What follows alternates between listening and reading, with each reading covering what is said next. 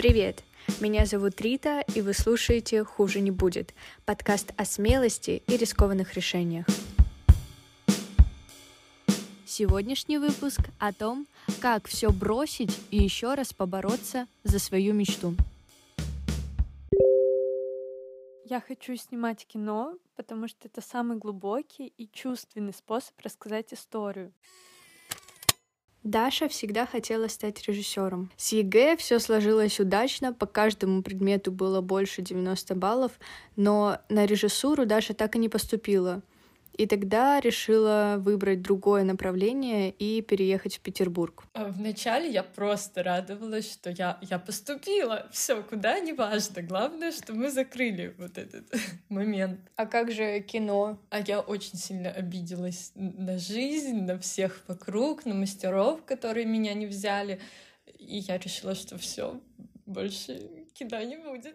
Я прямо... Я месяц не ходила в кинотеатр, я ничего не читала про кино. Я такая, я не буду вообще никак связываться с этим миром больше.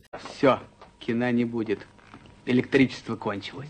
Институт кино и телевидения — один из самых творческих вузов в Петербурге, где можно получить высшее образование в сфере кино, телевидения, радио и новых медиа. Там Даша стала изучать тележурналистику. Я смотрела вокруг на ребят-режиссеров, которые поступили куда они хотели, и очень злилась и бесилась, почему они, а не я. Самое интересное, что у меня, если посмотреть Инстаграм того времени, то вообще там под каждой фоткой цитаты про счастье, как мне хорошо. Э, я такая, ну как же, у меня тут друзья, все самые близкие, они рядом, в Питер переехали. У меня супер веселая жизнь, я учусь в лучшем творческом вузе в этом городе. Ну, я просто обязана быть счастливой. По понедельникам у Даши стояли профильные пары по телевидению, а в соседней аудитории в это же время занимались режиссеры. К ним всегда была открыта дверь. И просто пройти мимо — это самый тяжелый момент каждого понедельника. А после этого нужно было продолжать говорить себе, что все именно так, как надо когда просто не можешь признаться себе, что ты не там, где ты должен быть, и такой, да не-не-не, все нормально. Да, я представляю, как трудно себе признаться, что у тебя что-то не так. Ведь тогда тебе надо идти и все менять. А как? Ты же думаешь, что у тебя тут счастливая жизнь. И внешне она, правда, кажется счастливой. Вот я недавно читала книжку Пола Долана.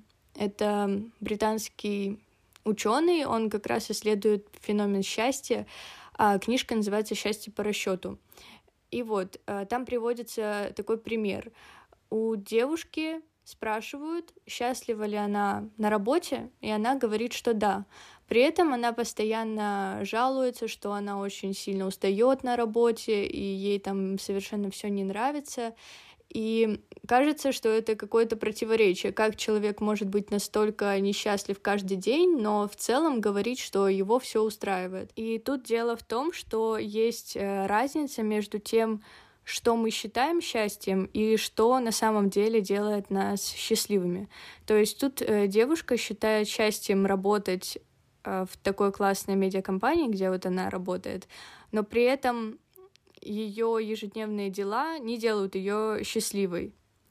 Но со стороны она смотрит на себя и считает себя счастливым человеком, ведь как бы ее идея о счастье совпадает с тем, что на самом деле есть в ее жизни. Вот это вот работа. И это интересно, как иногда мы можем жить в таком противоречии и думать, что все в порядке. В общем, понять что-то сложно, потом еще и признаться себе, что ты понял, еще труднее одни проблемы. А я и не смогла, мне, ну, я не сама себе смогла признаться, что я сидела и такая, вот, я живу не ту жизнь.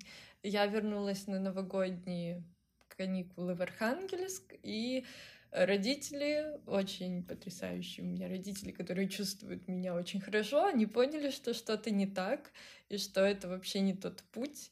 Даша, у нас телевизора-то дома никогда не было. Ты уверена, что хочешь там учиться? У меня родители всегда хотели, чтобы я занималась тем, чем я хочу, и я очень всех убеждала, что вот именно это я и хочу. Январь, сессия, слова родителей крутятся в голове. И тут у ВГИКа, одного из лучших киновузов России, начинается набор на подготовительные курсы перед поступлением. Это в Москве, а Даша в Питере. А я вообще Москву никогда не любила. Она такая большая, а я такая маленькая. И там у меня абсолютно никого нет. Все друзья тут, в Питере. И вот так вот просто брать и уезжать, это страшно. Мне, пожалуйста, билет в Москву на завтра. Нет, спасибо, обратный не нужен.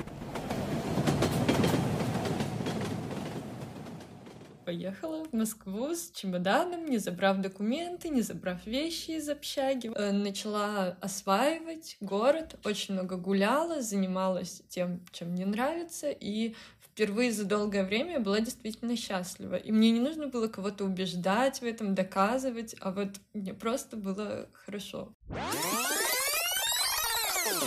Мне грустно об этом говорить, но это был март 2020 года. Сегодняшнего дня и до 5 апреля в стране закрыты парки, кинотеатры, музеи, торгово-развлекательные центры. Кафе и рестораны принимают заказы только на вынос и доставку. Из-за ситуации с коронавирусом закрыты также фитнес-центры, салоны красоты и парикмахерские. Работают аптеки, продовольственные рынки и продуктовые магазины. Я понимала, что в университет я не вернусь старый, ну, в КИТ, потому что у меня есть гордость вообще-то. Поступлю ли я вообще непонятно, курсы не перешли в дистанционку, они закрылись. И я понимала, что теперь я снова сижу одна, причем в Москве у меня было четкое понимание, что ну я поступлю. А когда я вернулась в Архангельск, это вообще другое ощущение. Ты снова чувствуешь себя э, маленьким школьником, хотя вот вроде бы только-только почувствовал, что такое ответственность за свою жизнь, за свои решения. Потому что Москва для меня это был такой глоток свободы, когда я делаю все, что я хочу, и вот я действительно сама так решила, и меня еще и поддерживают и верят а тут снова закрыт дом. Экзамены все время отодвигались, было очень страшно, непонятно, когда же я буду сдавать. И в итоге в ВГИК я так и не поступила второй раз, и это было сложно принять очень сильно, потому что, ну блин, ну я же вот, я там сколько лет уже готовлюсь, почему не я?